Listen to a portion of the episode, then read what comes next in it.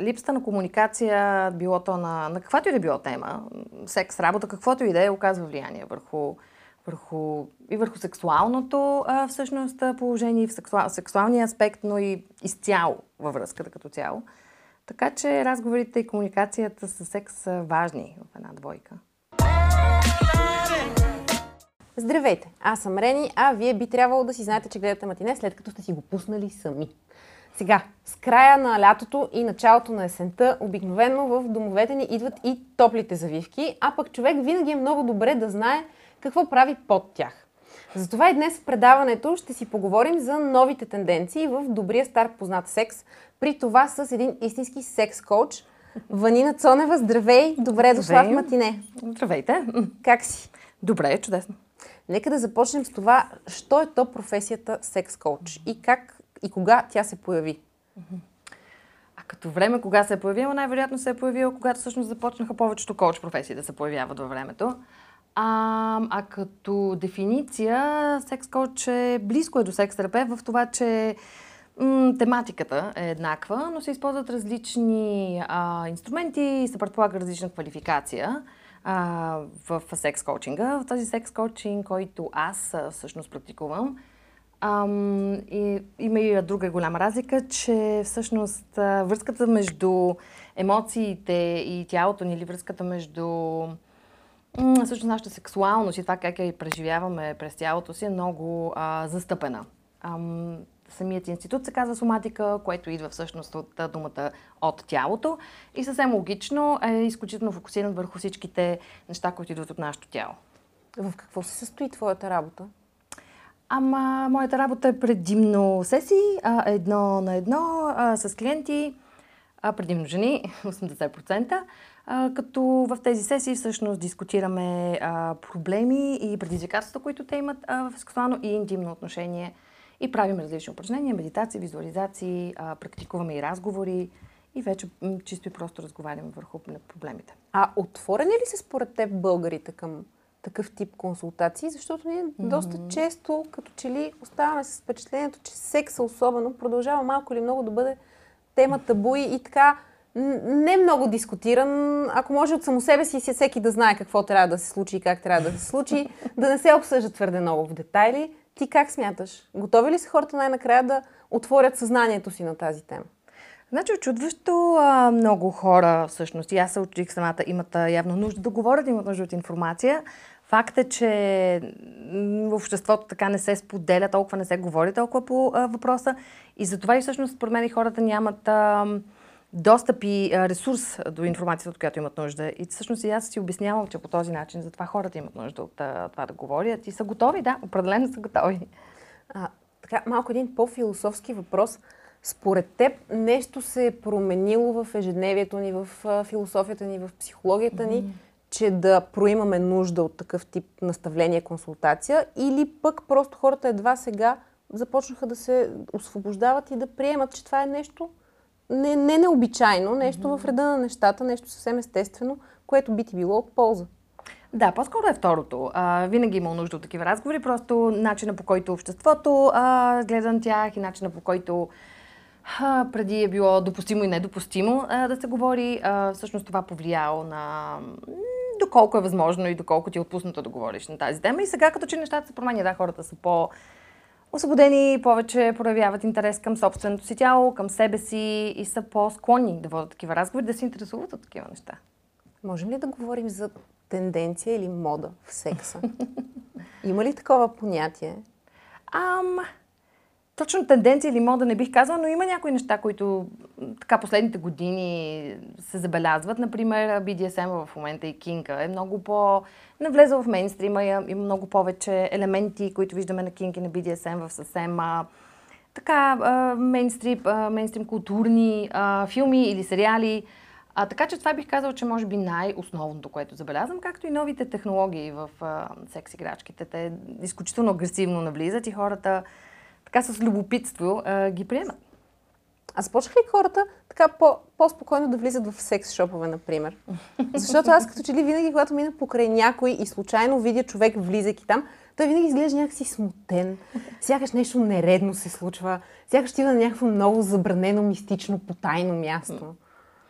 А, да, има го, има го този елемент. А, според мен също много зависи от културата, а, в която а, и в социума, в който си израснал, и също така и от самите секс шопове. Примерно, аз много често в България секс шоповете, които виждам, се ми изглежда така, едни, не знам, неприятни, няма невзрачни, невзрачни, да. Докато, примерно, в Берлин повечето секс шопове са по-така дизайнерски направени, по-интересни са, любопитно ти е да влезнеш вътре. Да не говорим, че има и секс шопове, които са си по- в смисъл самия, самият маркетинг и самата им реклама е по-насочена към а, жени, към а, това да предотвратим удоволствието си. Някакси има повече... В интерес наистина, това, което казваш, аз никога не съм се замисляла за визията на, на тези обекти, mm-hmm. защото сега представяте ли си всичките вие на жълтите павета едни стъклени витрини с вибратори? Супер! Според мен, да, по много по-различен начин изобщо хората ще започнат да възприемат този тип съдържание, именно променяйки начин по който то се представя. Да, а, в Берлин има и много голям магазин Fun Factory. Fun Factory може би големия производител немски на секс играчки. И всъщност това е огромен двуетажен магазин, който е абсолютно стъклен и абсолютно отворен. Ти всъщност можеш да видиш отвън какви играчки предлагат и какви неща предлагат. Сега, не, нещо, което на мен е много любопитно и с колегите го обсъждахме преди разговора. А, романа 50 нюанса сиво, всякакви филми на тази тема, които се правят, като че ли направиха много а, така тренди, да го наречем, жената да иска да бъде връзвана, да бъде доминирана. Това обаче, поставяйки го редом с желанието жената да бъде много независима, еманципирана а, и така нататък, създава ли някакъв тип шизофрения?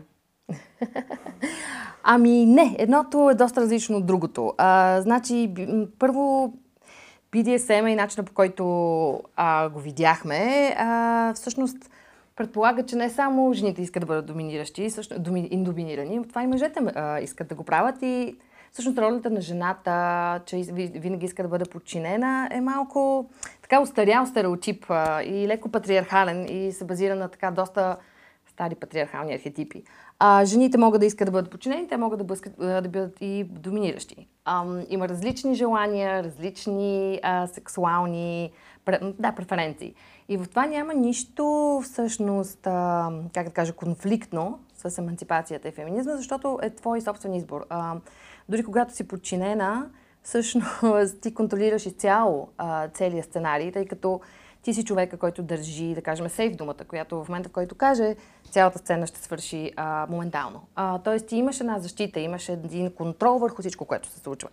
И другото е, че дори това, как да го кажа, повторение на тази репресия, която а, сме изживяли или продължаваме да изживяваме от патриархалните структури, а, дори когато има такова повторение, в а, сцените, BDSM сцените, то е съзнателно. То е направено по начин, по който ти избираш сценария, ти избираш човека, с който да го направиш, ти избираш интензитета, т.е. ти все още си напълно в а, контрол. А, тоест, а, не. Това, че искаш да бъдеш починена, не значи, че не си емансипирана. Добре, аз сега ще мина и на мъжете, защото тук, особено в предаването, още от миналата година, от време на време дискутираме един въпрос и то е за това, защо мъжете спряха да ловуват, така да го наречем. И ти имаш ли такива наблюдения, че през последните няколко години мъжете станаха малко по- пасивни а, и по-в режим на изчакване, когато говорим за флирт и за интимни отношения, за сметка на жените пък, които останаха малко по-смели в първите крачки особено. Да, а, първо аз тази дума ловуват ми е малко стряскаме така. Но, да, да кажем, че мъжете... Флиртуват, хайде да го наречем. Хайде, така да речем. Да, всъщност да не поемат толкова инициатива, инициативата, ами да отстъпват малко а, това на жените. Да, има такъв процес и според мен е, това е чудесно и по-скоро показва информираност и едно такова овластяване от страна на жените също да могат да бъдат активната страна, да могат да поискат това, което искат и да могат да го заявят а както и едно отстъпване от страна на мъжете, защото това очакване те винаги да са активните, те винаги да подемат инициативата. Това също напрежение върху тях а, и всъщност и тях ги натоварва.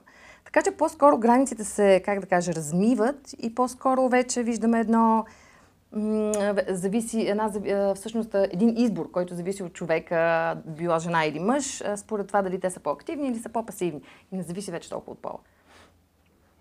Добре, а секса на първа среща. Какво е, какъв е твоя прочит на тази тема и проява на лош вкус ли е? Това? Не, според мен е чудесен.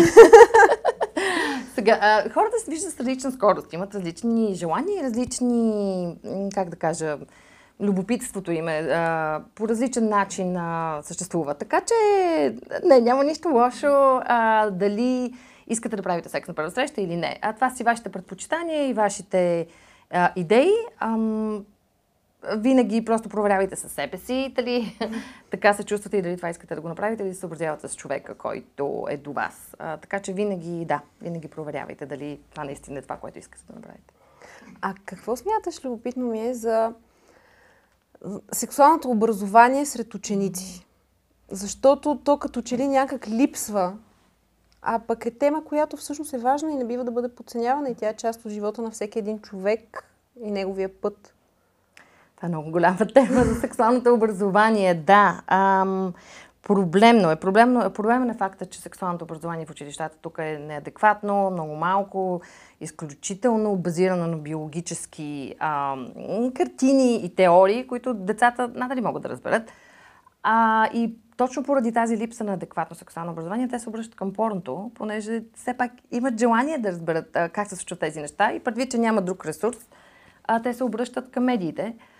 И това определено може да бъде, може да бъде и поправено и, и да, да се подпомогне процеса на тяхното сексуално развитие, не само в училище, но и с, с, в семейството, в къщи, с а, разговори за секс, разговори за автономност на тялото, разговори за избор, разговори за сексуална идентичност и ориентация, а, които са все неща, които ние се притесняваме да правим с децата си. А защо според теб това е така?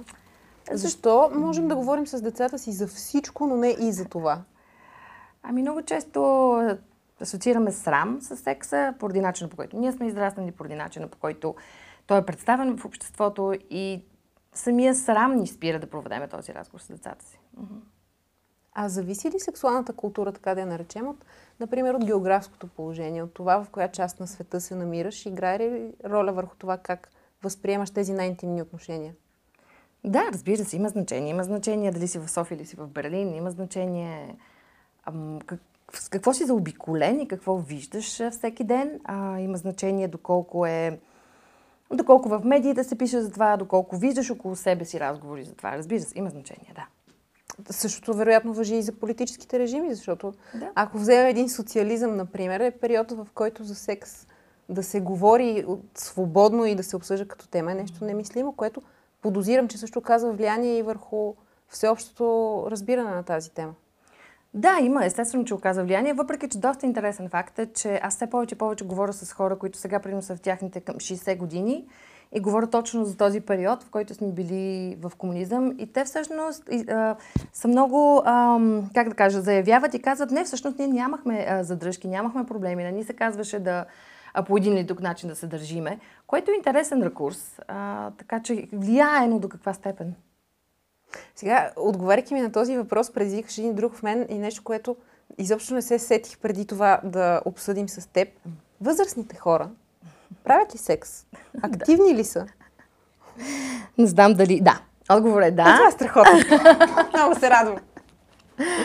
Имаше всъщност преди няколко години даже а, нещо като епидемична обстановка на мисля, че на хламидия в някои от старческите домове в Штатите. Което значи, да, възрастните хора правят секс и явно не винаги използват протекция. Пазете се, хора, моля ви. Това е основно правило. Ти самата посещавала ли си секс коуч? Да, аз всъщност посещавам няколко колеги. А, имаме нещо като Exchange, в който а, си обменяме сесии. И за мен това са важни, важни елементи всъщност от моята ментална стабилност, да. А какво би казала на човека, който вероятно осъзнава, че би му била полезна такава среща, но пък изпитва някакво притеснение да я инициира. Ами бих казала да направят първата крачка и дори да опитат. Не е необходимо да се ангажират с нещо дългосрочно. Винаги могат просто да опитат да видят половин час как им се отразява и как се чувстват. Няма страшно и няма срамно. А, това са неща, които са част от нас и част от а, начина по който живееме и е важно да говорим за тях. А доколко според теб неговоренето на тази тема mm. в една двойка може да окаже наистина ключово влияние върху отношенията между мъжа и жената генерално. Оказва влияние. Липсата на комуникация, било то на, на каквато и да било тема, секс, работа, каквото и да е, оказва влияние върху, върху, и върху сексуалното а, всъщност положение, в сексуал, сексуалния аспект, но и изцяло във връзката като цяло. Така че разговорите и комуникацията с секс са важни в една двойка. В този ред на мисли, кое ти се струва най-ценното послание, което би предала на хората, така за да обогатиш сексуалната им култура? Комуникация. Комуникация и как да кажа, експериментирайте, играйте малко по... Нещата хем ги взимайте на сериозно, но опитвайте нови неща. Вижте какво ви харесва. Експериментирайте със себе си, експериментирайте с партньора си. Имате човек до себе си, в, в, в, в който вярвате и на който вярвате. Така че възползвайте се от това.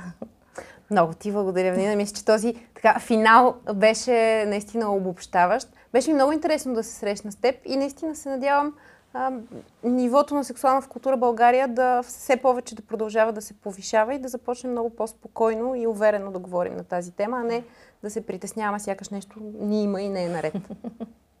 Благодаря. Благодаря и аз.